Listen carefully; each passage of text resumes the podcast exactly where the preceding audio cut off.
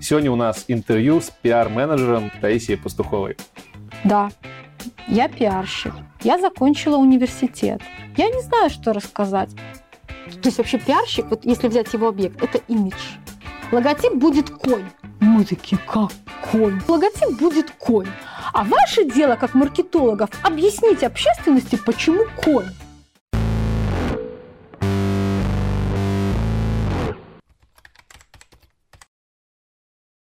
Всем привет!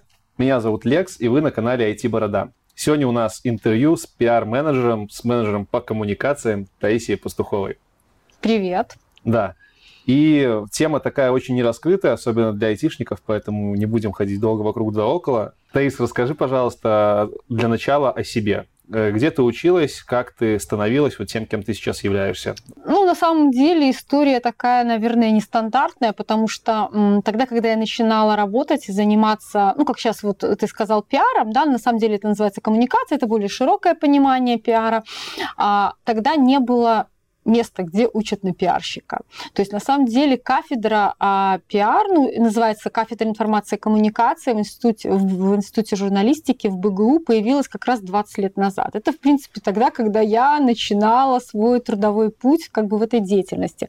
Поэтому все это случилось спонтанно, и можно сказать, что я такой стопроцентный практик. Mm. То есть, наверное, 99% практики, 1% теории. А вот. Я училась в Институте иностранных языков, Второе у меня образование – это Академия управления при президенте. То есть а, как менеджер, да, я состоявшийся дипломированный специалист. Но как пиарщик, ну вот как бы практика. Но на самом деле а, потом, когда я уже пошла в свою первую серьезную компанию работать э, специалистом по коммуникации, меня, конечно же, отправили на курсы, потому что практика хорошо, но нужно знать хотя бы терминологию. Что это за компания была, сразу скажи? Это был сотовый оператор, сейчас его называют Life, тогда это был Best. Угу. Ну, то есть они потом поменяли название. Вот. И там я, конечно же, закончила курсы очень хорошие. Это был Институт общественных связей, сейчас он называется ИПР. И вот можно сказать, что сертификат, который я получила на этих курсах, это мой единственный диплом пиарщика.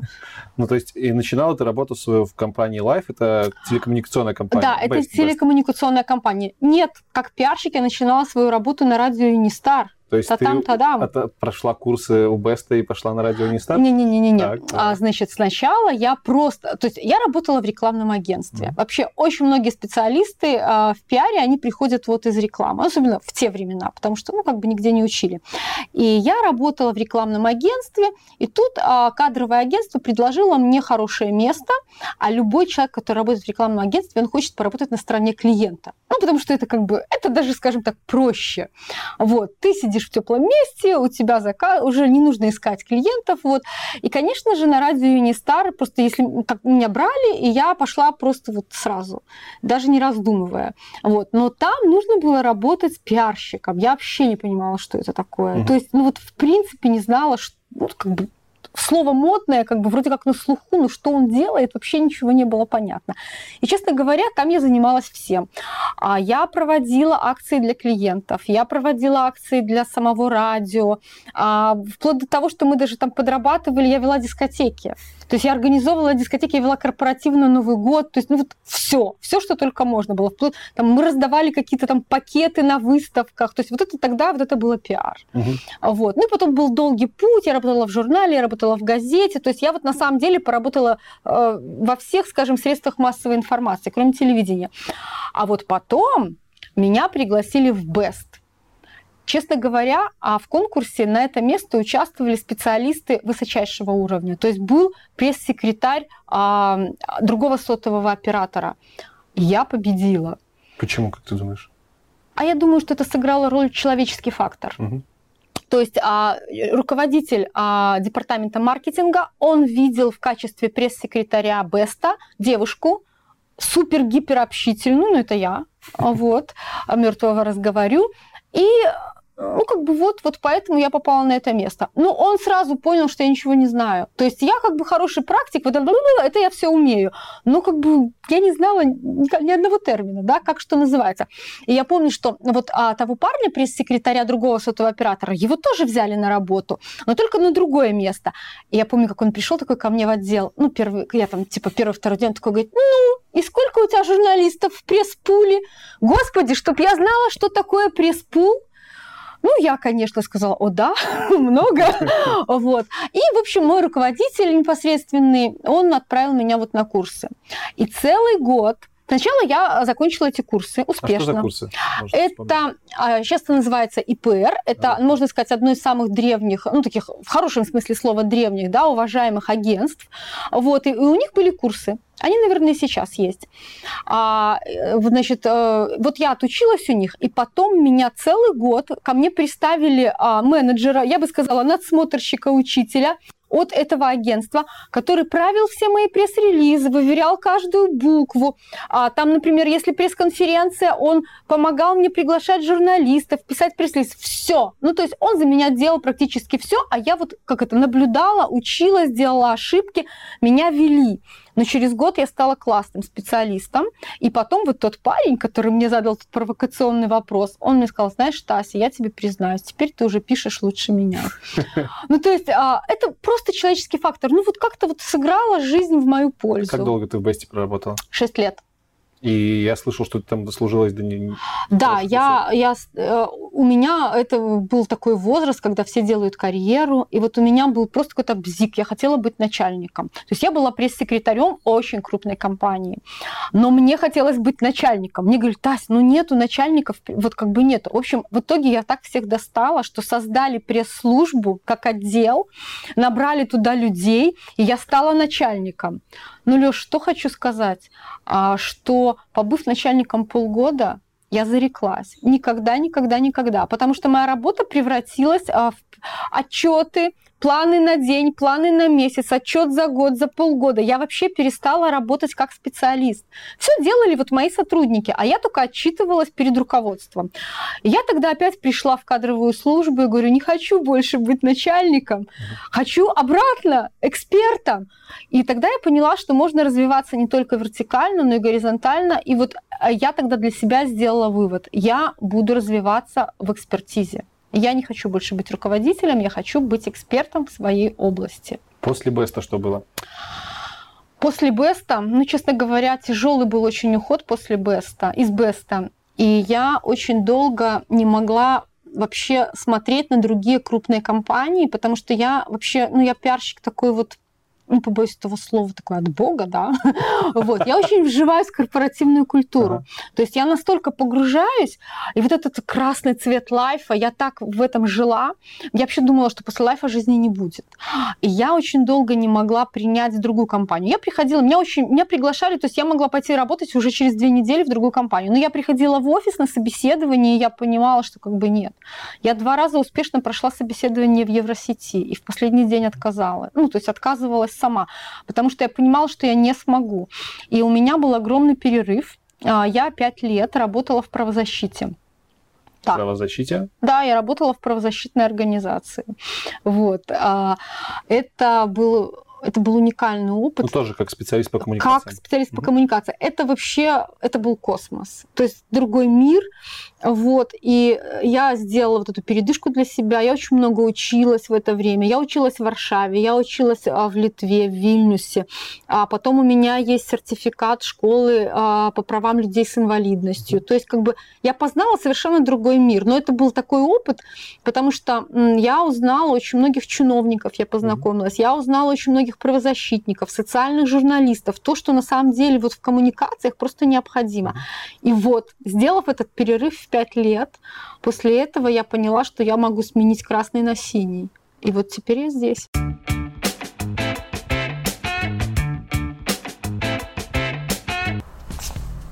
Вы еще тут? У меня часто спрашивают, Как сделать SEO-оптимизацию сайта? Ребят, я программист, я хрен его знает. Немногие из вас понимают, что SEO-оптимизация на 90% состоит из работы не программистов. SEO-оптимизация — это оптимизация вашего сайта под поисковые запросы. И, соответственно, этим занимаются люди, которые большей частью работают с текстами, с контекстной рекламой, с настройкой поисковиков и прочей хренью, не связанной с программированием. Я бы даже сказал, что SEO немножко похоже на пиар, про который вы сегодня смотрите ролик, поскольку плоды хорошего SEO видны не через месяц и даже не через два, хорошо, если через полгода. И тут встает вопрос, где найти хорошего специалиста, SEO-специалиста? Его найти сложно в наше время. Но есть очень много бесплатных и платных приспособлений, сервисов, которые могут помочь вам без SEO-специалиста и даже иногда без программиста покрыть абсолютно все хотелки по поисковому продвижению вашего сайта и по привлечению новых клиентов на сайт. И именно о таком сервисе сегодня и пойдет речь. Промопульт. Рекламная платформа Промопульт помогает владельцам проектов и маркетологам привлекать трафик из сети, экономить деньги и время. В одном аккаунте на сайте Промопульт сконцентрированы все популярные инструменты продвижения, а также поддержка и обучение. С Промопульт поисковое продвижение превратится в понятный даже для владельца бизнес-процесс, который можно контролировать на любом этапе. Для SEO-специалистов использование платформы позволяет экономить время и деньги. В сервисе есть возможность ведения контекстной рекламы в Яндекс.Директ и Google Ads из единого кабинета в простых и понятных интерфейсах. Используя модуль рекламы в соцсетях, в промопульт вы можете получить обслуживание под ключ или самостоятельно выбрать интересующие вас площадки под решение ваших задач. Промопульт помогает найти сайты, которые влияют на репутацию вашей компании и имеют высокую видимость в поисковых системах, а также структуризирует ваши работы над управлением репутацией.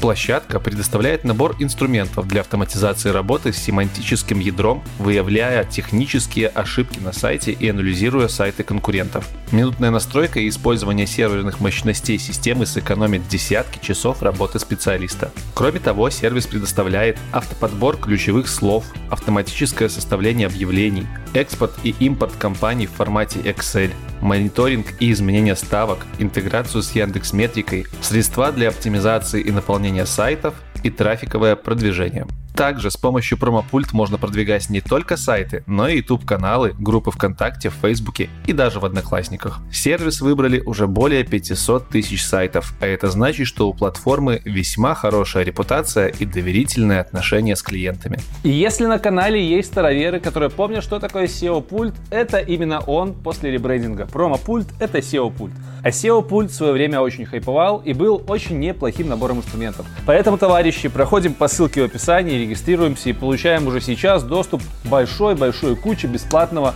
функционала. Но если надо, покупаем. И да пребудет с вами дух поисковика.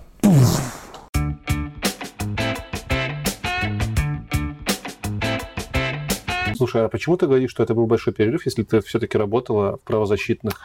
А большой перерыв в бизнесе. Я ведь не работала в бизнесе. Это была общественная организация. А, это была общественная. Да, это была общественная организация очень крутая организация, которая действительно... А, Можно назвать? Да, конечно, назывался Офис по правам людей с инвалидностью. Mm-hmm. Вот, и я очень благодарна им.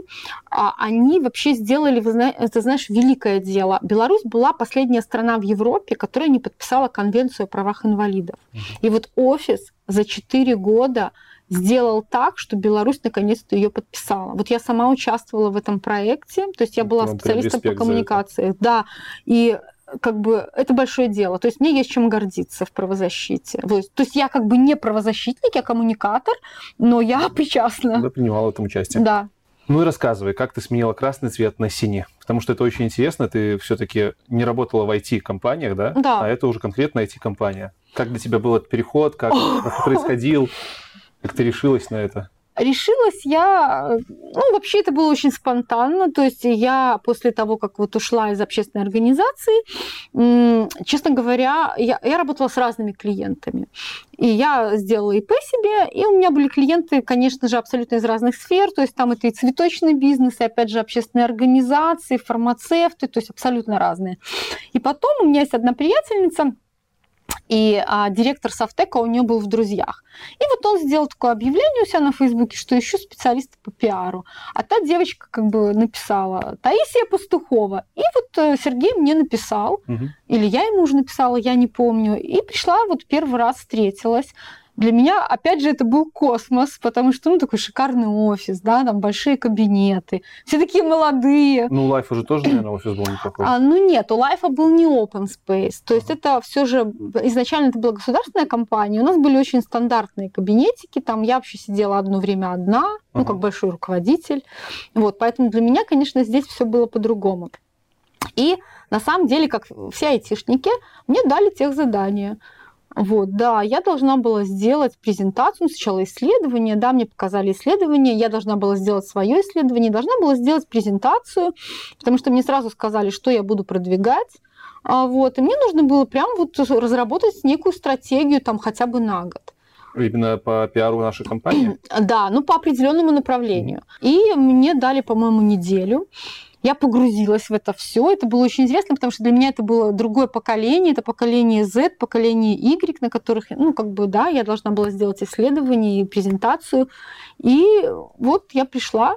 То есть через презентацию, получается, успешно? Да, я сделала презентацию, я прихожу, а Сергей уже приглашает там еще пять человек – и все они садятся, включают большой экран и такие говорят, ну давай. Ну и, честно говоря, а, я думаю, что презентация понравилась, потому что я э, нарыла несколько таких интересных фишек. Компании нужно было хайпануть, угу. ну вот реально хайпануть. И мне нужно было придумать что-то вот такое вау. Ну, то есть не просто там мы шлем пресс-релиз. Нет, это бы вообще не, не прокатило.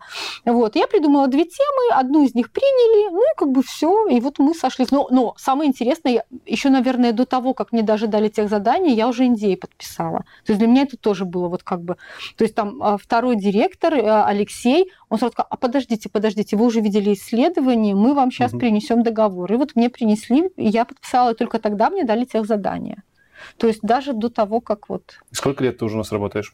Я работаю два года полных и уже несколько месяцев неполных. Окей. То есть третий год.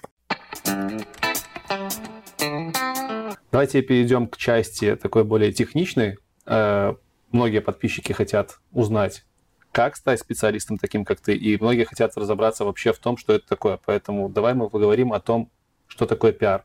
Ты говорила, что ты специалист по коммуникации. Да многие, в том числе и я, не слишком хорошо понимаем вообще, что такое пиар, что такое коммуникация и в чем разница. Вот поясни про вот, это, про вот эти термины. Да.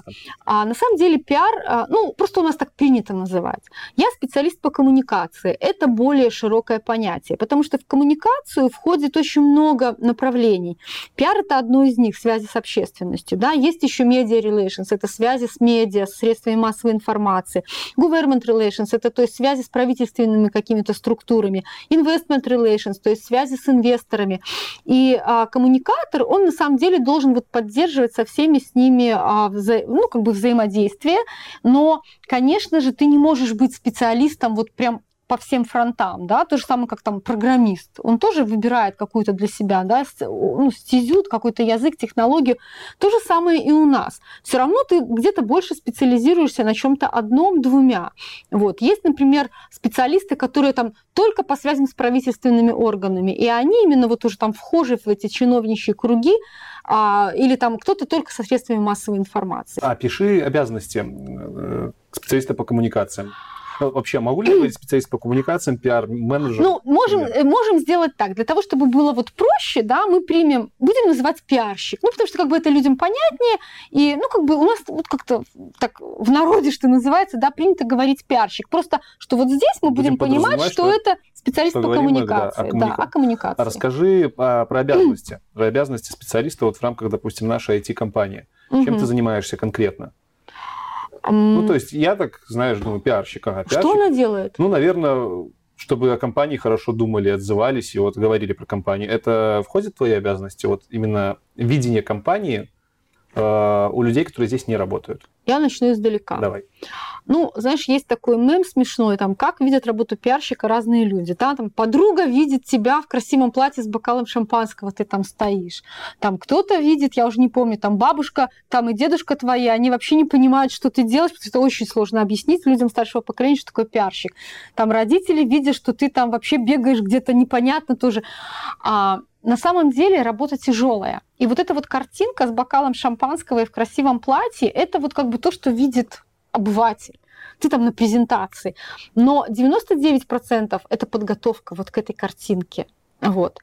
И второе, что хочу сказать, что работа моя как пиарщиков IT-компании, она тоже немножечко отличается от, от классического да, пиара, вот как, вот как бы, например, как я работала раньше. А здесь в IT у нас сразу вот было такое разделение, ну вот есть а, бренд работодателя, это бренд, который продвигается в Беларуси, то есть это бренд, который для будущих и то есть потенциальных и фактических сотрудников выстраивается. И есть бренд а, для клиентов, который продвигается в другие другие страны, там Европа, Америка и так далее, и так далее. И вот этим я практически не занимаюсь. То есть только маленькая часть моей работы относится вот именно ту сторону.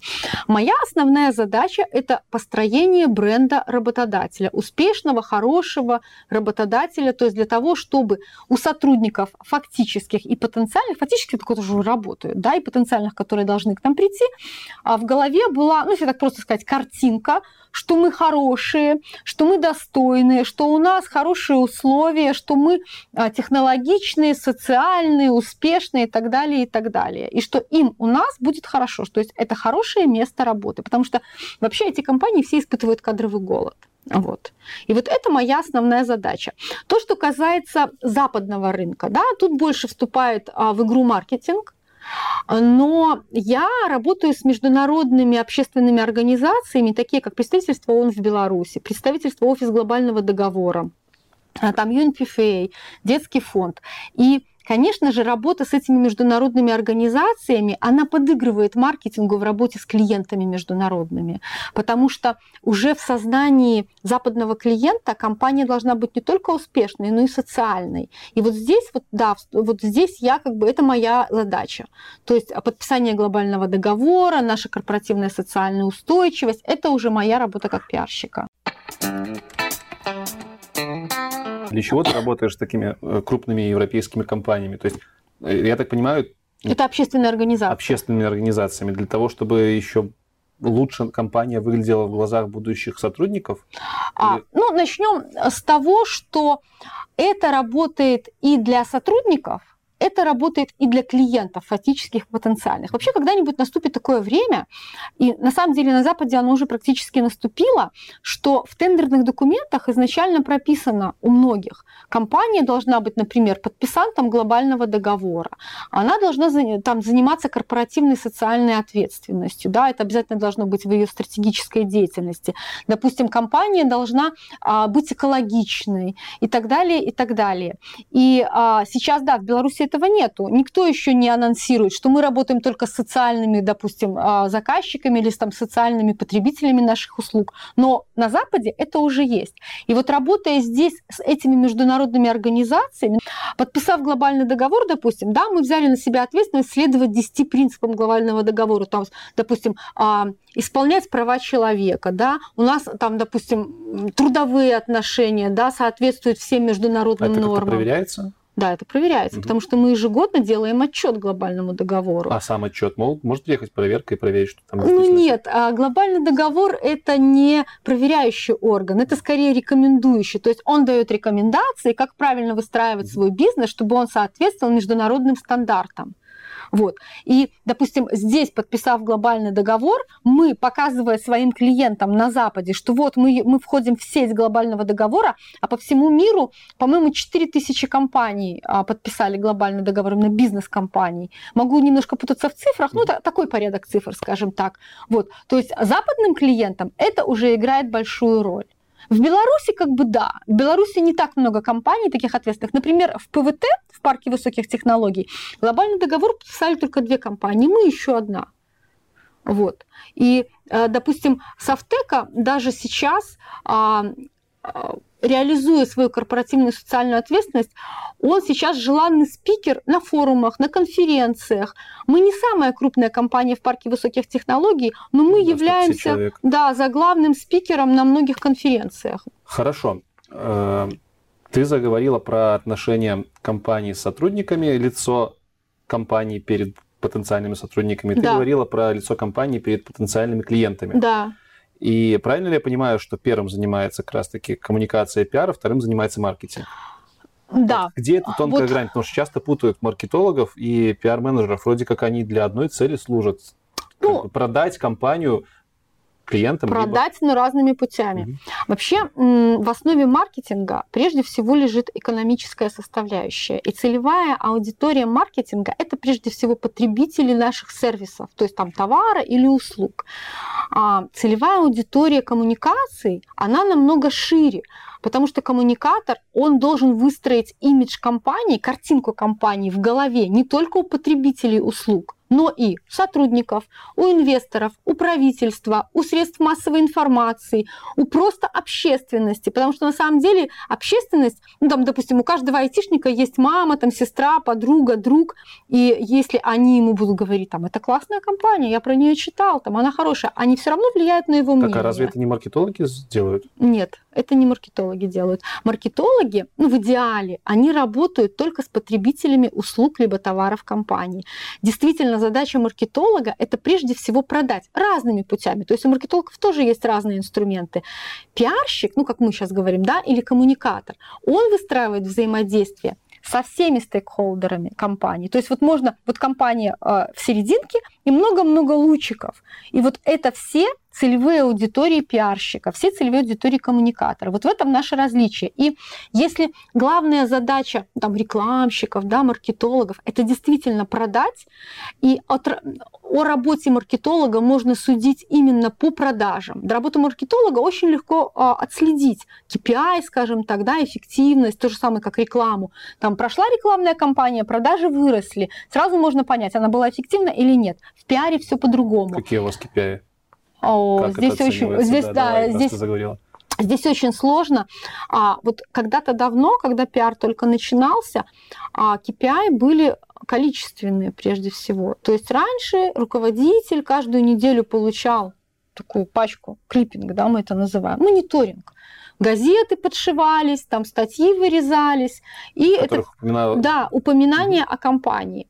А, и вот как бы у тебя большая пачка, да, такой пресс твоих газет, все, ты молодец, круто, это классно. И, ты, и руководитель говорил, это хорошо. Вот, например, когда я работала в Лайфе, а, после того, как Лайф купили турки, для них вот очень важно было держать там порядка 40, даже чуть больше, до 50% доходило процентов всех упоминаний от других сотовых операторов. Ну, то есть, если взять весь сотовый рынок да, за 100%, то о лайфе должно было быть как минимум там 40%. Скажу честно, у меня доходило до 50%, то есть лайф упоминался. Но здесь в качестве KPI вступает в игру уже не только количественный, но и качественный показатель, потому что еще тональность этих упоминаний может быть разная. А, мол, может хорошо, может быть нейтрально и может быть плохо. И, допустим, пока там лайф э, все было, помните, помните, там все за ноль, да, там внутри сети, все было прекрасно, да, были упоминания только положительные, ну, или нейтральные, когда там факты сообщались. Но когда Лайф потом там сказал, о, мы решили там поднять цену, и упоминание, упоминаний было намного больше, но у них была другая тональность. И вот тут вроде как газеточек много можно сложить в одну пачку, но уж пишут-то по-другому. Вот. Но, слава богу, эти времена прошли. И а сейчас, а, ну вот что можно сказать, вот как таковых KPI я даже не могу назвать. То есть, конечно, для каждого пиарщика его там непосредственно руководитель, либо там топ-менеджер да, компании, он может выстроить KPI. Ну, например, он может сказать, там, у нас должны там каждый месяц выходить там 10 статей, там, допустим, 10 э, там э, в сотовых сетях наших публикаций еженедельно, там 3 пресс-конференции там в полгода. То есть это все можно. Но а, это такая, знаете, такая тонкая грань. Вот а, Сейчас вообще вот долговременные стратегии, они уже не работают. То есть вот если мы выстроим там KPI на год, что у нас должно быть, оно может просто в один момент все. Так, а как тогда руководителям оценивать э, эффективность этой работы коммуникатора? А, да, это очень сложный вопрос. Когда-то, я помню, задала этот вопрос а, гуру а, белорусского пиара Игорю Соколову, и вот он так тоже думал, думал, и потом он сказал, ну вот вообще работа пиарщика, ну вот я так могу уже так точно не помнить слов, но типа потому что просто вот в том, что вот он взаимодействует, вот в том, что он как бы работает, это уже KPI. Ну, зарплату уже как-то надо платить, понимаете, там, кто, кто лучше, кто хуже, как понять, что один лучше, а второй хуже? Пиар, ну, ну вообще скажу сразу, что вот если, например, стоит задача там за три месяца вот прям что-то сделать, ну вот как бы нет, это не работает. Пиар это долго и дорого. Вот реклама это дешево и быстро. Там дал объявление, про тебя все прочитали, как бы все, можно отследить. Пиар это долго и дорого. И отследить за три месяца, за полгода, ну это очень сложно. То есть нужно брать за единицу времени хотя бы год. И тут, значит, нужно то есть вообще пиарщик, вот если взять его объект, это имидж. И вот как этот имидж выстраивается, как он меняется, как он изменяется, улучшается, ухудшается, вот только в промежуток в год это минимальная единица, когда можно отследить работу пиарщика. Например, как мы вот в нашей компании, да, у меня вообще почасовая оплата. Я записываю все, что я делаю, и потом это умножается там, да, на цифру, сколько стоит мой час, ну и таким образом мне оплачивается работа. У меня есть мои личные KPI, которые я для себя ну, поставила. Расскажи. То есть, допустим, я понимаю, во-первых, я хочу сказать сразу, что мы в Софтека не платим ни за один материал. У нас вот выходит масса материалов, да, мы не платим ни за один. И вот один из KPI. Если бы мы посчитали, сколько стоят все эти статьи, если бы они оплачивались по рекламному бюджету. А почему не платим? А потому что у меня очень хорошие взаимосвязи с журналистами. Mm-hmm. И это, это называется... KPI, да, и это называется вписаться в редакционную политику. И это вот уже один из KPI. То есть если мы возьмем все статьи, которые у нас выходят за месяц, и умножим их на то, сколько бы они стоили, если бы мы за это платили, то моя зарплата отрабатывается просто там двумя-тремя материалами. Но ведь помимо этих двух-трех материалов я делаю еще очень много. То есть, допустим, я знаю, что у меня должно в социальных сетях выйти еженедельно не меньше 10 публикаций. То есть я веду там несколько социальных сетей Софтека. я знаю, что у меня в месяц должно выйти минимум две статьи на хороших профессиональных ресурсах. А, я знаю, что у меня должно там каждый месяц пройти мероприятие разных форматов. Вот. Там, допустим, у меня выстроена работа там с университетами, да, с какими-то IT-школами, IT-академиями. И вот это все мои личные KPI. И если бы мы посчитали, сколько мы бы платили агентству, если, то есть за организацию каждого мероприятия. Если бы мы посчитали, сколько стоит каждая статья, будь она рекламная, и если бы она оплачивалась по рекламному бюджету, я думаю, что я свою зарплату отрабатываю еще раза, не знаю, в пять минимум. Сколько вообще стоит пиар для компании? То есть, чтобы не работодатели, а владельцы компании понимали, вот сколько им денег приготовить, если они хотят э, засветить себя общественности от до, вот, угу. чтобы конкретно какие-то примеры, например, там статьи, сколько стоят, сколько угу. стоит агентство какие-нибудь пиар. Угу, угу, я поняла. Нет, ну понятное дело, что агентства бы стоили дороже в любом случае, чем уже специалист, который работает в компании. Вот. Агентство, наверное, абонентская плата, я бы думаю, тысяч от двух начиналась бы. Тем более все же IT-сфера, агентство понимает, что здесь э, другие зарплаты. Вот. В среднем, наверное, статья на хорошем профессиональном ресурсе стоит рублей 800. Но это тоже там еще зависит. Например, если это материал просто о компании, и если это, допустим, материал, там, допустим, с логотипами, да, с фотографиями, это уже другая цена. Там уже может там и больше тысячи рублей. Выходить. 500 долларов примерно. Ну да, примерно так. Но опять а же... Хороший это... ресурс, это, например, какие? Например?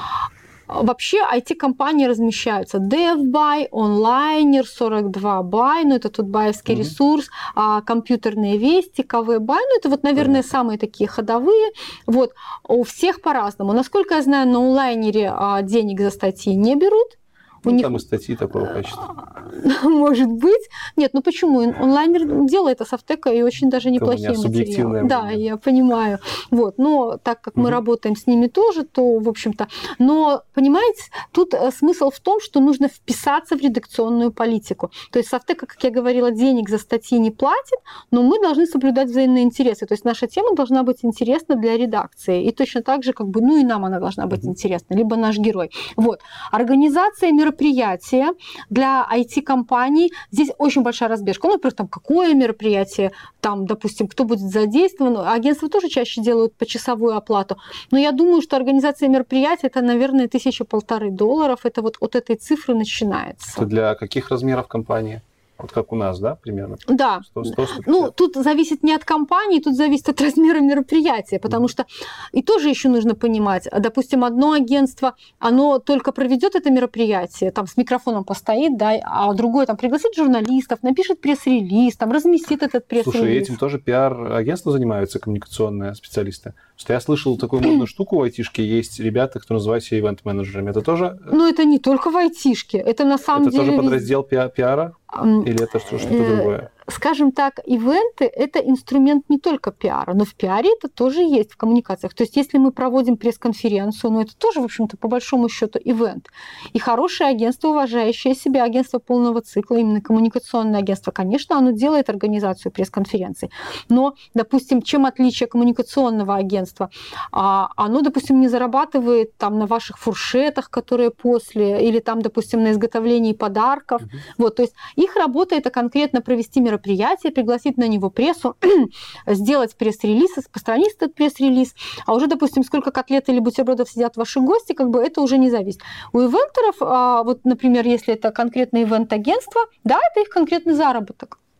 То есть у них заработок зависит и от вашего фуршета, и от того, там, какие у вас будут развлекаловки на этом мероприятии. Как, как, как, как он зависит? Что я не, вижу взаимосвязи.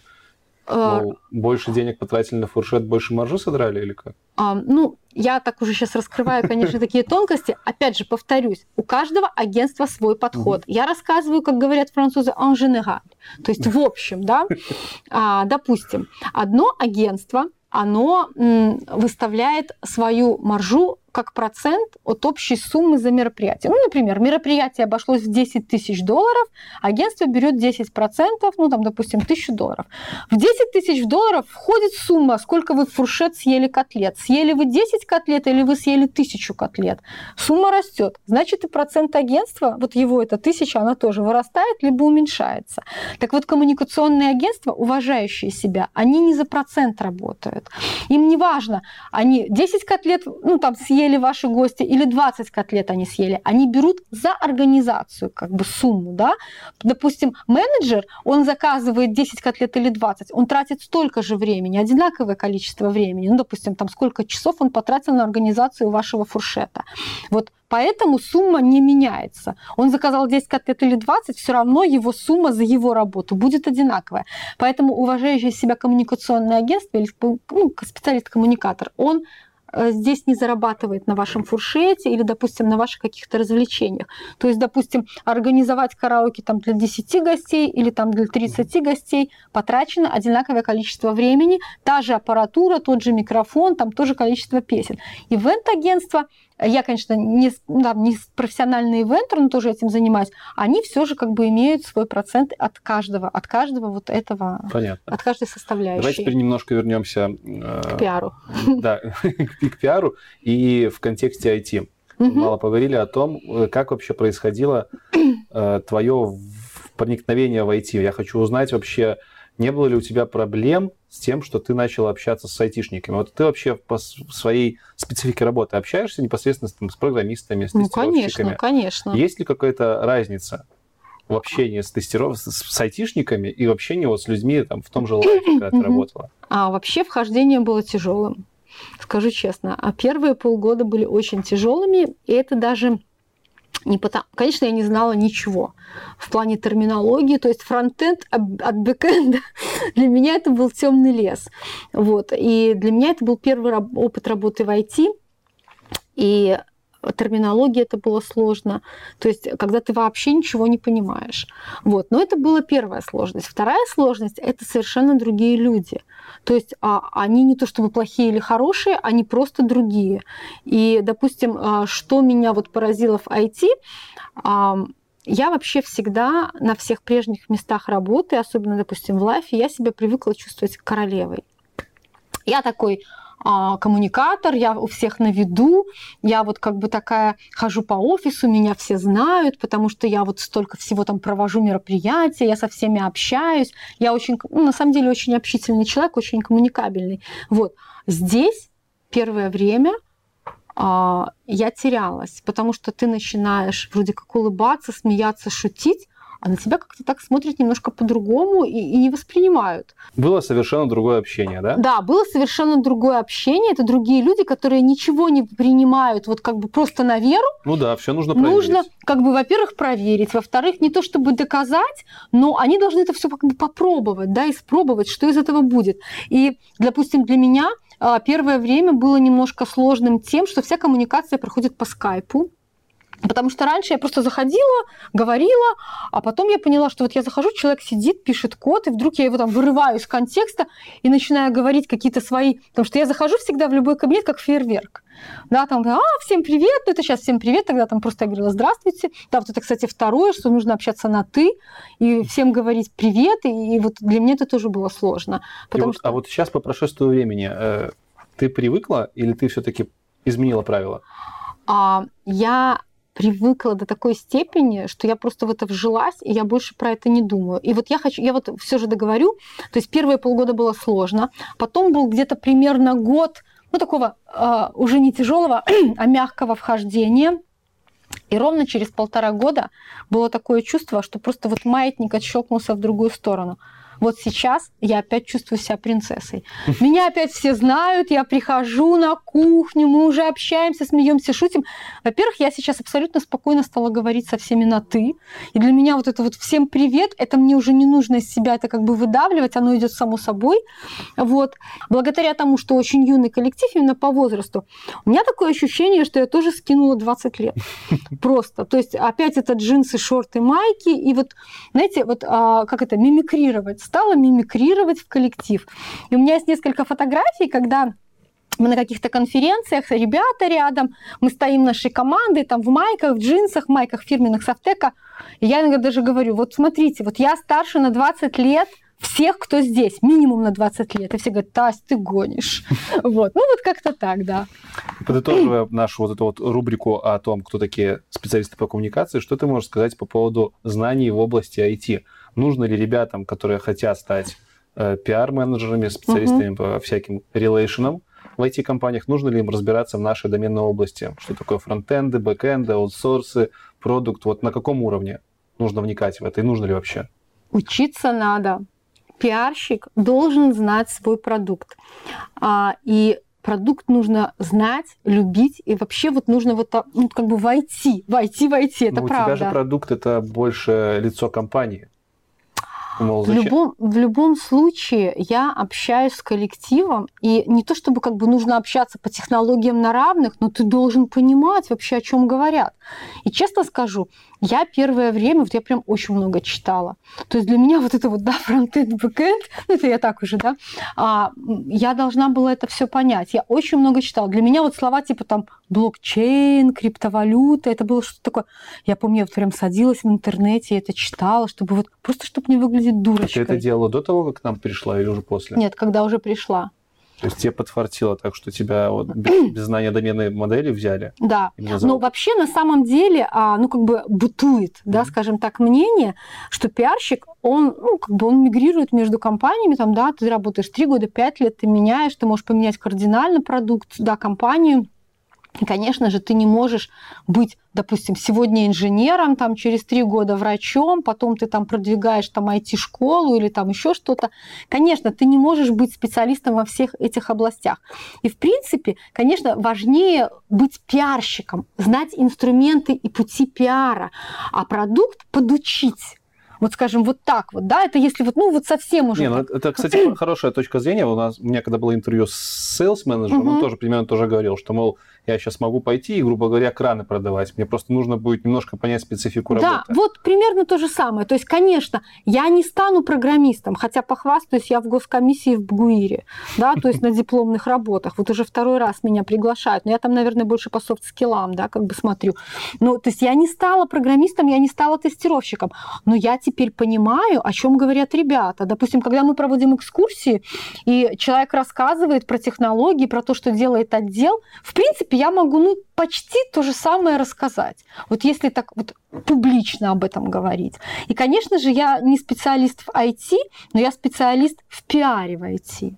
Да. А можешь ли ты выделить конкретные области, вот, которые нужны специалисту для пиара, области угу. знаний? Вот что-то какие-то... Специалисту пиара в IT? Вот, да, в IT. Может быть, какие-то вот, ты говорила, фронтенд, бэкенд, криптовалюта. Э, чего еще не хватало? Ну, я вообще не понимала, а, Насколько что такое языки. Один пишет на Java, другой там пишет на Python. Для меня это вообще было все непонятно. Для меня не было структуры вообще вот компании разработчиков в голове. Никакой не было структуры. Я не понимала, что есть программисты, есть тестировщики, есть PM. Я ничего этого не знала, когда я сюда пришла. Я классный пиарщик. И как бы вот как говорил Sales, да, я могу там сегодня краны продавать, завтра там еще что-то. И в принципе, да, я себе могу сказать, что я могу сегодня пиарить одно, завтра другое. Я очень хорошо знаю эти инструменты. Но нужно изучить продукт. Но вообще, когда ты приходишь в компанию, а, то есть такой нулевой цикл. Это ну, примерно месяц, когда ты вообще ничего не делаешь, только слушаешь. Вот ты ходишь, смотришь и слушаешь. Ты вживаешься, ты вживаешься в корпоративную культуру, ты вживаешься в продукт. И твое дело тут не говорить, а слушать, да, вот как бы крутить на ус, такой курс молодого бойца. И э, я очень много приходила, смотрела. Я даже, честно говоря, была бы рада, если бы меня приглашали на какие-то митинги, может быть, да, но там все же специфические митинги, и поэтому, ну, допустим, э, у нас были митинги э, с сейлсами, они мне рассказывали о проектах, они мне рассказывали о клиентах. А мне, допустим, сразу скинули очень много проектов, просто почитать, посмотреть, чтобы я поняла, что mm-hmm. это такое. Вот. Со мной много работали маркетологи. Кстати, даже, допустим, а в IT-компании даже письма пишутся по-другому. То есть даже в этом как бы, да, вот была, ну не то чтобы проблема, но была, были вопросы. Потому что, допустим, а, я привыкла к более официальному стилю. Здесь это не проходит. Здесь мы э, все друзья, и мы должны разговаривать вот как бы на равных, да, не сверху там я, я вот вам расскажу, как там это. Нет, абсолютно не так. Именно вот всем привет, вот у нас там происходит что-то. Вот. И для меня, допустим, тоже в этом были вопросы. И а, пиарщик все же в IT-компании, он, конечно, должен изучить продукт, но он еще должен изучить понять вот эту вот другую психологию. Mm-hmm. Это совершенно другой мир, совершенно другой мир. И сейчас, когда я общаюсь со своими коллегами, коммуникаторами, я им вот рассказываю, как у нас. То есть у нас очень много хорошего такого, что там другим и не снилось. Вот. Но в это во все нужно было войти. Войти в IT. Да, в IT в IT. Но повезло то, что очень такой же коммуникабельный и общительный коллектив, угу. и ребята очень активно шли навстречу. Ну, то есть вот там я приходила просто и говорила, слушай, я ничего не понимаю, расскажи мне. И там тот же Лёша Зубель, он вот садился и мне рассказывал прям там, как писать письмо, он мне даже показывал там, каким шрифтом. Там, допустим, Максим Делендик, который там главный по продажам, он мне тоже там вот просто на пальцах это все рассказывал. То есть в меня, как мне когда в лайфе в меня вложили кучу, вот как бы именно вложили ресурсов. Здесь то же самое. Давай теперь поговорим про обучение. Про обучение. Про обучение. Да. Где можно стать специалистом пиар, специалистом по коммуникациям? Где этому учат вообще? Угу. Ты говорила про курсы, на которых ты училась. Да, ну это уже в прошлом. Может быть, есть еще, кроме курсов, какие-то университеты? Может быть, есть специальные даже университеты, которые пиарщиков подойти учат? Что ты про это можешь сказать? А, да. А, на самом деле в БГУ есть факультет и там есть прекрасная кафедра, а, она сейчас переименовалась, но примерно она называется «Информация, коммуникации и по связям с общественностью». Это так вот, такое название. Когда-то это был вообще факультет, институт журналистики, и там была эта кафедра. Сейчас это факультет журналистики, и все равно вот именно там у нас готовят пиарщиков. Вот. Кафедре как раз 20 лет. То есть вот, когда я начинала, тогда же и кафедра началась. Вот. Я на самом деле там преподаю. То есть теперь вот я уже учу пиарщиков молодых. А на факультете журналистики можно получить образование пиарщика называется специалист по связям с общественностью. Вот. А там есть магистратура, то есть можно пройти как бы переобучение, да, уже когда ты имеешь высшее образование, ты можешь переучиться. И есть экспресс-курсы. То есть, допустим, там из последнего, насколько я помню, это, по-моему, был корпоративный стратегический пиар. Там буквально за неделю очень интенсивно тебе вкладывают в голову а, все, что тебе нужно знать как специалист по корпоративному пиару. Вот. И кафедра, а, насколько я знаю, за ним, то есть специальность вот эта, да, которую э, получают специ... Э, студенты а, на факультете журналистики, она входит в топ-5 самых таких крутых специальностей, самых крутых специальностей БГУ. Mm-hmm. Вот. И, по-моему, даже вот год назад там был чуть ли не самый высокий конкурс. Самый высокий, да? Очень востребовано, потому что а, группа небольшая, там порядка 30 человек, и наверное, их разбирают примерно так же, как айтишников. То есть, если айтишники там уже все с третьего курса работают, здесь примерно то же самое. Вот. Но те ребята, которые, конечно, на бюджете их э, забирают, понятно как, но остальные уже вот распределяются. И нехватка, нехватка, нехватка. Давай представим, что тебе в команду понадобился человек. Да. Как бы ты его собеседовала? О, это такой вопрос, конечно, ну, Ты говорила сложный. про презентации. Когда ты да. устраивалась, нужна была презентация. А может быть, чего еще можно ожидать на собеседованиях угу. в качестве специалиста по коммуникациям? Ну, вообще, на самом деле, есть такой принцип главный. Главный принцип пиарщика – это уметь дружить. То есть вот на самом деле человек, когда приходит, прежде всего ты смотришь а, не на то, что он знает, а на то, как он общается. Потому что самое главное для него это будет выстроить отношения со всеми он должен со всеми уметь договариваться, он должен со всеми уметь улыбаться, он должен со всеми дружить.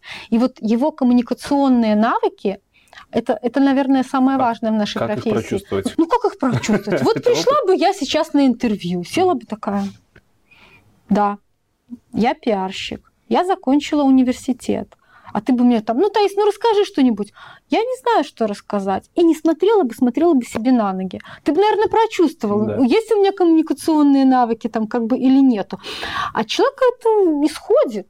То есть, ну, это видно. Коммуникационные навыки в разговоре очень легко То есть проверить. soft skills, они над э, теоретическими знаниями преобладают, получается? Я бы сказала, да. То есть, я могу человека научить а, каким-то инструментам, но если он, скажем так, такой интроверт, то это будет очень сложно. Тогда у меня следующий вопрос возникает, вполне логичный. А зачем тогда вообще учиться на пиарщика, если у тебя и так все хорошо с коммуникационными навыками?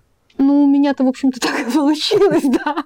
Вот, то есть моя вот эта вот э, черта, она как бы мне дала дорогу в жизнь в этой профессии. Но почему же? Учиться нужно, потому что все равно теория нужна. То есть все равно есть классический пиар, есть классические инструменты. А более того, а, допустим, на той же кафедре информации и коммуникации преподают отраслевой пиар. Это, там, допустим, пиар в спорте, пиар в общественных организациях, пиар в IT. И человек посещает там, допустим, тот факультатив, который ему в будущем будет интересен, есть даже там пиар в общественных организациях или пиар в международных общественных организациях, и он а, там, скорее всего, взаимодействует а, с пиарщиком-практиком. Вот, допустим, я сама преподаю отраслевой пиар, я преподаю пиар в общественных организациях, потому что я работала в правозащите в общественной организации. У меня было очень много клиентов из этого сектора. И я практик на 99%. Mm. А более того, я привожу на свои лекции к ребятам практикующих специалистов по коммуникациям, либо менеджеров э, действующих общественных организаций. И они, может быть, не столько впитывают и познают теорию пиара, сколько они понимают на пальцах, да, вот как это работает на самом деле. Потому что учебники, вот я, мне эта фраза очень нравится, они устаревают еще до того, как успели выйти. Да. И, конечно, если он там прочитает кучу книжек, и вот он просто вот с этим багажом выйдет вот так вот в компанию, придет и скажет, я вот все знаю. Вот он на самом деле вообще ничего не сумеет. Это правда. Потому что теория, это на самом деле, ну это действительно, это только теория. Ты сам, ты программист, ты знаешь, да, можно выучить там язык, прийти в компанию, а там уже все по-другому. То же самое и у нас. Допустим, а ему могут рассказать, там, как проводить пресс-конференцию. Там, ты пишешь там, список журналистов, ты им рассылаешь пресс-релиз, приглашение, они все приходят, ты их встречаешь с блокнотиком, отмечаешь, кто пришел, они там задают правильные вопросы, и вот он это все выучил, и вот он придет проводить эту пресс-конференцию. А Из 30 журналистов, приглашенных их, никто не придет. И вот а у меня было такое, да, когда пришел представитель ООН на пресс-конференцию, все спикеры, а ни один журналист не пришел, ни один. И мы сидели, смотрели друг на друга. У меня было такое. Или, допустим, он просчитает весь бюджет, а завтра скаканет доллар, и вот как бы все, да, и вот опять что делать? Так вот, когда к студентам приходят отраслевые практики, вот они им все эти подводные камни рассказывают. Они рассказывают, чего на самом деле ждать от жизни, что все не так просто. Ты говоришь, что ты преподаешь сейчас отраслевой да. пиар, пиар в общественных организациях. Когда к тебе можно будет на IT-пиар записываться? Ну вот пока у нас IT-пиар преподает другой парень, тоже практик, такой прям стопроцентный практик. Кстати, когда работала в Лайфе, в Бесте, он был нашим обслуживающим агентством, одним из. Вот. И я думаю, что там все очень круто. Ну, я думаю, что уже скоро. Уже скоро БГУ увидит во мне наконец-то практика в IT. Хотя я хочу сказать, что допустим, очень много а на своих лекциях, хоть они и про общественные организации, я очень много рассказываю про Софтека, потому что, допустим, а, мы, мы говорим много с ребятами о социалке, о социальных проектах на наших лекциях, ну, потому что общественная организация, это же социалка, но я им показываю взгляд с другой стороны, взгляд бизнеса, ну, как бизнес видит разницу. это. И то есть, допустим, они как общественники видят социальный проект, ну, у них там свои задачи, они идут к бизнесу просить ресурсов, там, денег, помощи, и они должны понимать, как бизнес это видит. С другой стороны, я работала по одну сторону баррикад, я работала по другую сторону баррикад, и поэтому я им могу это во всех красках рассказать, как это все на самом деле. Поэтому про бизнес мы тоже говорим. Мы уже приближаемся к концу, и обычно в конце я спрашиваю у гостей, какие бы они книги посоветовали, либо ресурсы информационные, которые помогли бы образовываться и быть свеженьким, бодреньким в своей профессии? Ну, про книги скажу так. Вот книги это уже вообще в прошлом ну, Карнеги осталось. там. Ну да, Карнеги, я, наверное, в школе его еще прочитала. Вот, конечно. Ну, допустим, там была тоже там прекрасная книга Лия Кока «Карьера менеджера», тоже там просто замечательная. Вот. И а, книги надо читать, но вообще на самом деле мы сейчас уже все образовываемся, ну, как бы практика, пересекающаяся с теорией. Я бы сказала, что пиарщики учатся на успешных кейсах своих коллег. И а, все это есть, конечно, в интернете. То есть есть ресурсы, где можно это все посмотреть. А, допустим, даже у нас белорусский ресурс есть маркетинг бай, и там прекрасные кейсы выкладываются. А, есть прекрасный российский ресурс пресс-фит. Э, это вообще ресурс для взаимодействия а, компаний и журналистов. И компании там выкладывают свои кейсы, журналисты выкладывают свои запросы. И много таких, да, там PR Explorer, там потом есть, господи, забыла, в Телеграме канал ну, не суть, там, там какой-то пиарщик, я забыла, как называется. Скинешь мне потом, да, это можно... Добавлю в описании. Все посмотреть. Там какой-то то ли сумасшедший пиарщик. Mm. Вот. То есть много таких ресурсов. Но есть а, еще классный такой инструмент для образования. Это конференции и тусовки пиарщиков. То есть, допустим, есть а, конференция ежегодная «Пиар-пятница». Это такой вообще форум, где пиарщики всех мастей общаются, да, то есть именитые пиарщики, пиарщики начинающие. Вот. Очень много приезжает э, спикеров международных. И это вообще конференция, куда приезжают только международные это спикеры. Она проходит в Минске, а, по-моему, это э, конец ноября, вот там, ну, то есть осень такая, да, поздняя осень. И вот просто послушав даже там эти там 6-10 кейсов международных, ты просто образовываешься настолько, что никакая книга, которая там вчера вышла, позавчера стала старой, тебе не поможет. И тусовки пиарщиков. То есть а, есть такая ассоциация компаний коммуникационных консультантов, кое исполнительным директором я являюсь, похвастаюсь, да. И мы на самом деле проводим постоянно а, наши тусовки. А, мы собираемся кругом, узким, широким, и делимся своими практиками. И вот именно вы, послушав вот эти кейсы, у нас есть, допустим, такой формат общения, называется стопроцентный handmade. Это когда приходит очень именитый пиарщик. Ну, вот, например, там у нас есть Андрей Зерин, там, да, это там вау, ну, там мне расти до него. Вот. И рассказывает, как вот он именно ручками делает что-то в пиаре. Там, например, мероприятие какое-то. И там сидят прям все вот так вот, потому что они понимают, ну в какой книге, в каком сайте ты это прочитаешь, нигде. А он прям рассказывает и про бюджет, и как приглашал, и какие были заковырочки, все-все-все. Вот. Или, допустим, завтрак, а, пиар-завтрак, мы собираемся и обсуждаем какой-то там кейс, там по какому-то кризисному пиару. И прям коллега выходит и рассказывает, у нас случилось то-то, а мы вот так из этого вышли положение. То есть вот, вот в этом наше самообразование. Для айтишных пиарщиков, те, которые работают именно на белорусском рынке для выстраивания бренда работодателя, а, можно почитать HR-книги. То есть а, и те же HR-конференции, HR-митинги, которые проводят там, допустим, работа Тутба или Handhunter, это вот как бы это ваши инструменты, вот и мои инструменты. Я, допустим, езжу на конференции, хожу на конференции HR, и там очень много для себя тоже а, как бы беру. HR книги, они не так быстро, мне кажется, устаревают, но все же такая более такая основательная, да, такая деятельность HR. А как HR с пиаром связано? Я что-то сейчас сижу и думаю. HR с пиаром как связано, а HR это а, Human Resources, это ну, отдел там, или как там департамент, ну, да, специалист, который, а, да, который работает с сотрудниками. Вот, и он тоже помогает выстраивать бренд работодателя. В пиаре есть такое направление, как внутренний пиар. То есть внешний пиар – это взаимодействие там, клиенты, там, чиновники и так далее, и так далее. А внутренний пиар – взаимодействие с сотрудниками. И вот здесь HR и пиарщик, они очень пересекаются. Ты говорила про тусовку. Как в вашу тусовку. тусовку попасть? А, в тусовку пиарщиков? Да.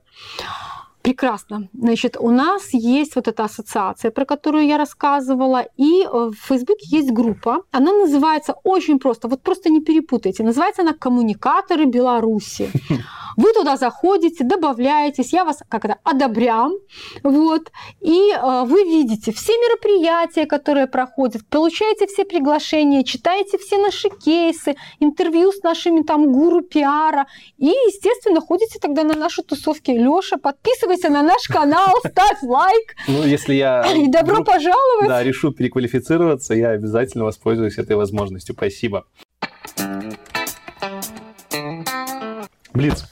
Давай. Этих вопросов ты не знаешь, не видела. Не знаю. Их до 10, до 10 штук. Я их задаю как можно э, более короткой формой, ты отвечаешь сколько тебе угодно. Ага, хорошо. Если какой-то вопрос будет тебе некомфортен, ты можешь его пропустить. Угу. Я разрешаю пропустить один вопрос. Остальные ты как бы Помощь тоже... зала и звонок другу. Нет, такого у нас нет. Дебров пусть будет спокоен. Если ты будешь больше вопросов скиповать, чем один, то тебе просто в комментариях мои ребята Я навалят поняла. дизлайков. Поэтому Я поняла. будем стараться быть честными. Первый вопрос. Что ты больше всего любишь в своей работе? Я больше всего люблю в своей работе общение со своими коллегами. Общение имею в виду с коллегами и пиарщиками, и коллегами по коллективу. Я вообще обожаю общаться. Я бы, наверное, одна не смогла бы даже одного дня. А что ты не любишь в своей работе? Второй вопрос. А, больше всего. Больше Самое всего, да. Я невнимательна. То есть вот работа, допустим, там с циферками, буковками. Вот вообще, честно скажу, за мной нужно перепроверять тексты. Вот корректор, это вот прям мне он очень нужен. То есть вот а, посчитать, да, я могу сделать ошибку. Вот это я не очень люблю. Вот такую вот бумажную волокиту не мое. Хорошо. А можешь тогда вспомнить свой самый жесткий косяк по работе? Ну, я на самом деле про него уже рассказывала. Это когда мы в общественной организации по правам людей с инвалидностью сделали очень крупную пресс-конференцию. Тогда были приглашены представители ООН, там, э, не помню, там фонда там по тому, по этому, то есть разные агентства ООНовские. Я несколько раз сделала рассылку, но я понадеялась на себя, что я же крутой специалист, я рассылку по журналистам сделала, ко мне 30 человек придут. У меня в пресс-пуле было 30 средств массовой информации, не пришел ни один. А как так получилось? Ты уже не первый год работал, это было после лайфа. Да, это было после лайфа, и это было уже... Самонадеянность? Я уже там, была? наверное, три года или четыре проработала в том офисе. Да, это где-то была самонадеянность, это была уверенность, что ну, я ж уже... Что ты вынесла после этого? Я вынесла после этого, что нужно пять раз каждому позвонить. да, позвонить обязательно. Что самое сложное в работе коммуникатора? У нас есть такое, знаете, бытует мнение, что у нас все разбираются в рекламе, медицине, там, и не помню еще в чем, но, наверное, в пиаре. И вот очень сложно, но это не случай софтека абсолютно, это, наверное, случай таких больше софтдеповских компаний, когда топ-менеджер считает, что он лучше знает, как нужно делать. Он диктует пиарщику, как нужно делать, и говорит, ты делай это своими пиаровскими инструментами, но вот так, вот как я тебе говорю. А, и очень сложно, когда человек человек не, не понимает, что он берет специалиста не для того, чтобы диктовать ему, что делать. Это, кстати, Стив Джобс сказал. А для того, чтобы он говорил, что нужно делать. Потому что если пиарщику продиктовать, как делать, пиарщик не может гарантировать результата. Я в таком случае раньше говорила топ-менеджеру, хорошо, я сделаю, как вы скажете, но тогда результат, который, ну вот как бы до этого я могла вам гарантировать, я не гарантирую. Окей. Следующий вопрос мой любимый. Сколько зарабатывают специалисты по коммуникации и от чего это зависит? Ну вот, как я уже говорила, допустим, у меня почасовая оплата, да. Меня интересуют цифры цифры интересуют. Можешь не про себя говорить, пока я не про тебя спрашиваю. Ну, например, в лайфе а, моя зарплата вот первая, на которую я пришла, она была 400 долларов. Вот я прям, это был мой стартовый капитал. Вот. Уходила я из лайфа, у меня была зарплата 1000 долларов, и плюс к этому у меня была корпоративная карта, на которую компания клала полторы тысячи долларов мне на представительские расходы. Походы в рестораны, завтраки, обеды с журналистами. Да, ну, допустим, пресс-конференция, если у нас там был фуршет, я могла ее расплатиться. Да, ну, это как бы, ну, это не то чтобы соцпакет, я же до работы это использовала. Ну, вот такое. Я думаю, что начинающий пиарщик, ну, мы не про госструктуры которые, конечно, mm-hmm. говорим. Наверное, старт где-то от 500 долларов. Хорошо. Тогда следующий вопрос. Вилка заработные платы на твоем уровне. На моем То уровне. от до. Я не, не спрашиваю твою заработную плату. Да, я понимаю. А вот сколько может специалист твой, с твоим опытом примерно зарабатывать у нас в СНГ? Потолок, наверное, как бы, ну, как говорят, в IT тоже есть там стеклянный потолок, да, но я думаю, что а, если не брать там, допустим, топ-менеджеров крутых агентств коммуникационных, да, я там не могу сказать, сколько они зарабатывают, я думаю, что где-то колеблется от тысячи до двух. Вот это вилка. Хорошо. И третий вопрос по заработной плате. А как собственнику понять, сколько платить пиар-менеджеру? То есть э, из чего строится ваша зарплата. Допустим, вот поясню, у разработчиков там по выслуге лет, по угу. количеству технологий можно уже платить какие-то деньги. Там sales менеджер имеет проценты от продаж. Да. Вот. Э, как, как понять, сколько платить пиар-специалисту? Ну, я как бы не могу тут думать за топ-менеджера. Но, допустим, в нашем случае а, у меня был испытательный срок полгода. И на этот испытательный срок я сказала ту зарплату, которую я бы хотела получать. Вот, и компания на нее ну, согласилась. Да? Но нужно учесть, что я как ИПшник, допустим, сама плачу с нее налоги. Да? Компания здесь не теряет никаких денег. А, вот. а потом я думаю, что топ-менеджер, наверное, тоже смотрит, допустим, пиар-стоимость статей, которые специалист э, для компании делает бесплатно. Опять же, ту же организацию мероприятий. Может быть, он смотрит средние заработные платы по рынку. То есть а, я думаю, что есть какой-то процент, который а, топ-менеджер может потратить на бэк-офис. Ну и, в принципе, в IT а, пиар – это бэк-офис, да, это не основная деятельность компании. И, наверное, вот из этого складывается. Окей. Следующий вопрос про черный пиар. Это хорошо или плохо? А, ну, я как э, исполнительный директор компа- э, Ассоциации компаний коммуникационных консультантов, я подписывала кодекс, этический, этический кодекс поведения пиарщика. То есть да, у нас есть, есть кодекс профессионального поведения. Это ваше внутреннее что-то или это международное? А, вообще э, у каждой ассоциации, э, есть в каждой mm-hmm. стране подобные ассоциации, разные названия, только есть такие кодексы. И наш кодекс, он тоже, э, как, ну, как бы практически там, ну, не то чтобы списан, ну, скажем так, такой же, да, мы соблюдаем те же международные стандарты, как и во всем мире, и для нас черный пиар неприемлем. Почему? Ну, потому что мы не можем а, превозносить, скажем так, преимущество нашего клиента, очерняя допустим, характеристики конкурента его. То есть мы можем говорить о том, что у нас классно, но мы не можем говорить, что там, а у Пети плохо. Вот. Таким образом мы не действуем. Мы говорим о нас, мы можем, мы можем себя с кем-то сравнивать, но мы не можем, допустим, скажем так, выезжать на том, что мы будем втаптывать кого-то другого в грязь. Хорошо, а вопрос еще в том, а можно ли выехать на том, чтобы таптывать самих себя немножко в грязь? То есть сделать какую-нибудь желтую статью? Да, я поняла о чем. Но вообще сейчас такая есть очень модная тема рассказывать о своих неудачах. Ну, и... это все-таки позитивная. А, да, и человек... А я именно вот... про негатив. Ну, ну почему, допустим, человек, рассказывая о своих неудачах, он честно признается, что он не бог, а что он человек, но хоть это, и успешный. Но это не черный пиар. Нет, это не черный ну, пиар. Это, ну, это хороший пиар, такой человек раскрыл душу. Ну, там. хорошо, ладно. Я, я спрашиваю я именно при... про то, что, вот, допустим, э, договориться так, чтобы узким кругом сделать какую-нибудь статейку, мол, я там кто-то с кем-то, поняла, ну, утрированно, там, не знаю, переспал, это, наверное, банально будет, ну, допустим. Да, я и пон... знает об этом только узкий круг, и типа вроде как утку пустить, вот утку пустить. Я поняла. Ну, в общем, а, да, я понимаю, о чем речь. Наверное, если это никому не навредит, то, наверное, это не возбраняется. То есть я не могу сказать там запрещено или разрешено. Допустим, когда мы работали в лайфе, да, у нас был такой случай, но скажу честно, это было сделано руками маркетологов, и я как пиарщик, разгребая потом это, этот кейс, мне, ну, то есть я на самом деле даже не знала, откуда ноги растут. То есть мне нужно было говорить журналистам, что нет, это не так, это неправда, мы этого не делали. И я на самом деле была в этом уверена, что мы этого не делали. А маркетологи это сделали специально, они это знали, пришли, и они просто моими руками, скажем так... Э, Ты точно вопросы не видела мои? Блин, Нет. Ты просто сейчас вот очень четко сформулировала следующий мой вопрос. Самая мерзкая история, которую тебе как пиар-специалисту, да. коммуникатору приходилось сглаживать. Да. Причем я даже Можешь не знаю. про нее рассказать? Да, я могу про нее. У меня было две таких истории, я mm-hmm. расскажу про обе, если это Давай. интересно. Значит, пер... они обе произошли в лайфе. Первое, когда лайф был бестом. А в бесте был логотип конь.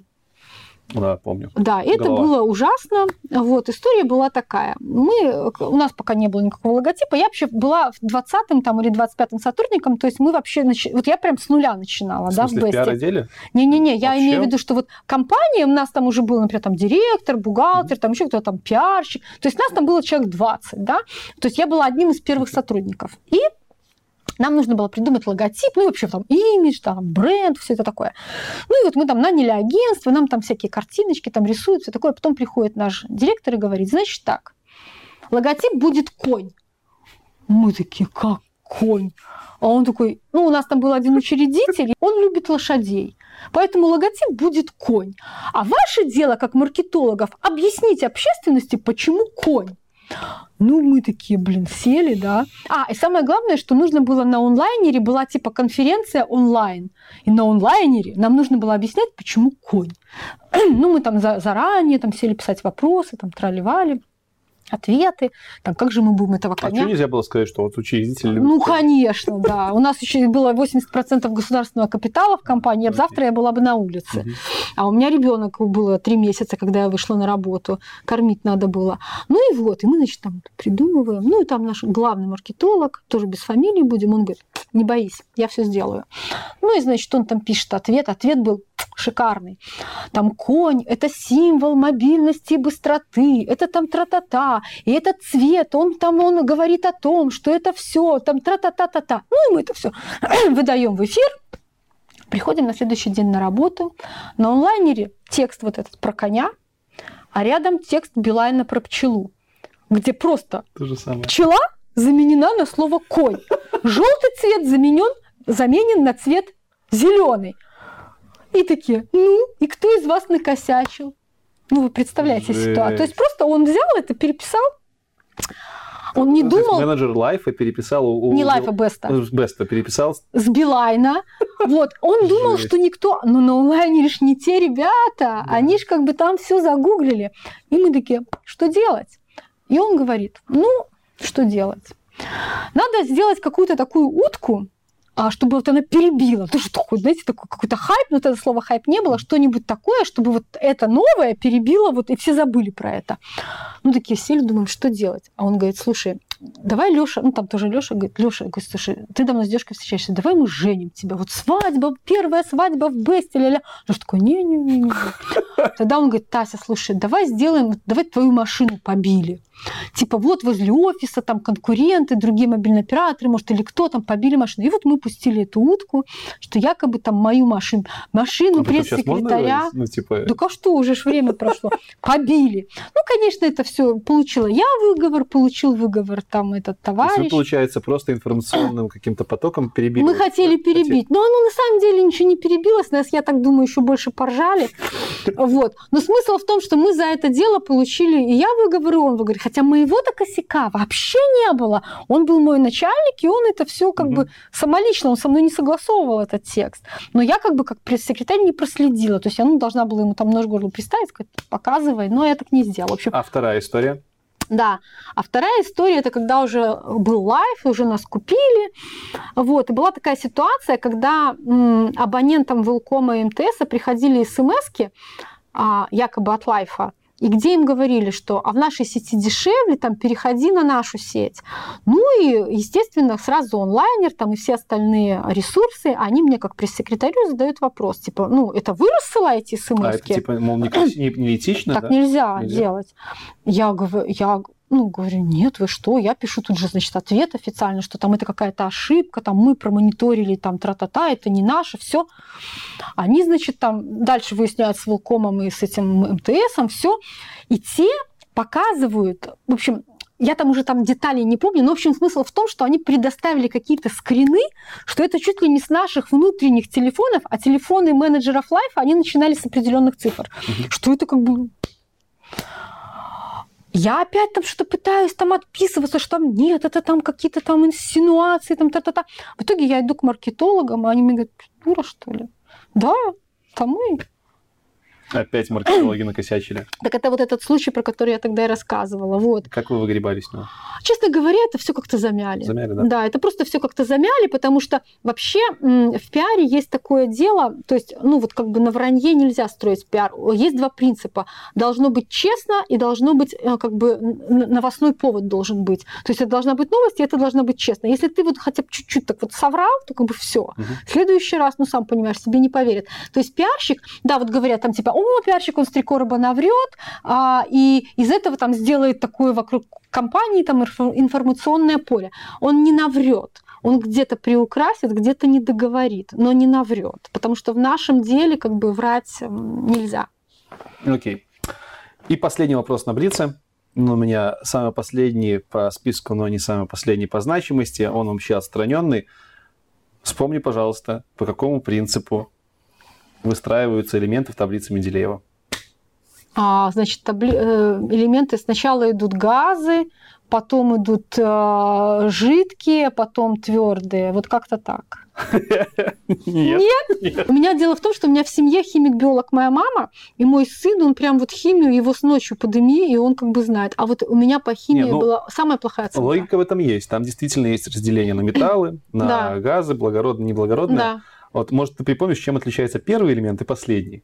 Ну, наверное, еще, может быть, по весу да, вот этому. да, да, именно. Ну, так я это и имела в виду, что Слушай, ну самые это- легкие, Я потом... вообще думал, что ты не ответишь, потому что, ну, блин, Так у меня прошло. дома мама с моим сыном эту химию. У меня сын с закрытыми глазами решает все задачи. Он по химии Хорош. Хорошо, все. На этом все. Спасибо тебе прекрасно. большое. Спасибо большое. Спасибо рассказала. зрителям, что выслушали все это. Я думаю, что вам было это очень полезно. По крайней мере, я много чего нового узнал о пиарщиках, о коммуникаторах, узнал, что как минимум вы есть. О Очень, том, чем конь отличается от пчелы. Очень интересная история, особенно в конце мне понравилась. Некоторые мои зрители э, иногда пишут, э, пишут вопросы какие-то. Может быть, можно будет твой контакт оставить? Там, Да, можно оставить например. мой контакт. Можно да. будет Можно в Фейсбуке Да, какой-то. я, в общем, под видео, как обычно, оставлю ссылочку на к- аккаунт в Аккаунт, Фейсбуке да. Таисии. Если что, пишите, она с удовольствием, думаю, ответит. С удовольствием. На этом большое всем спасибо. Всем До новых встреч. Да, до новых встреч. Пока. Пока. Все.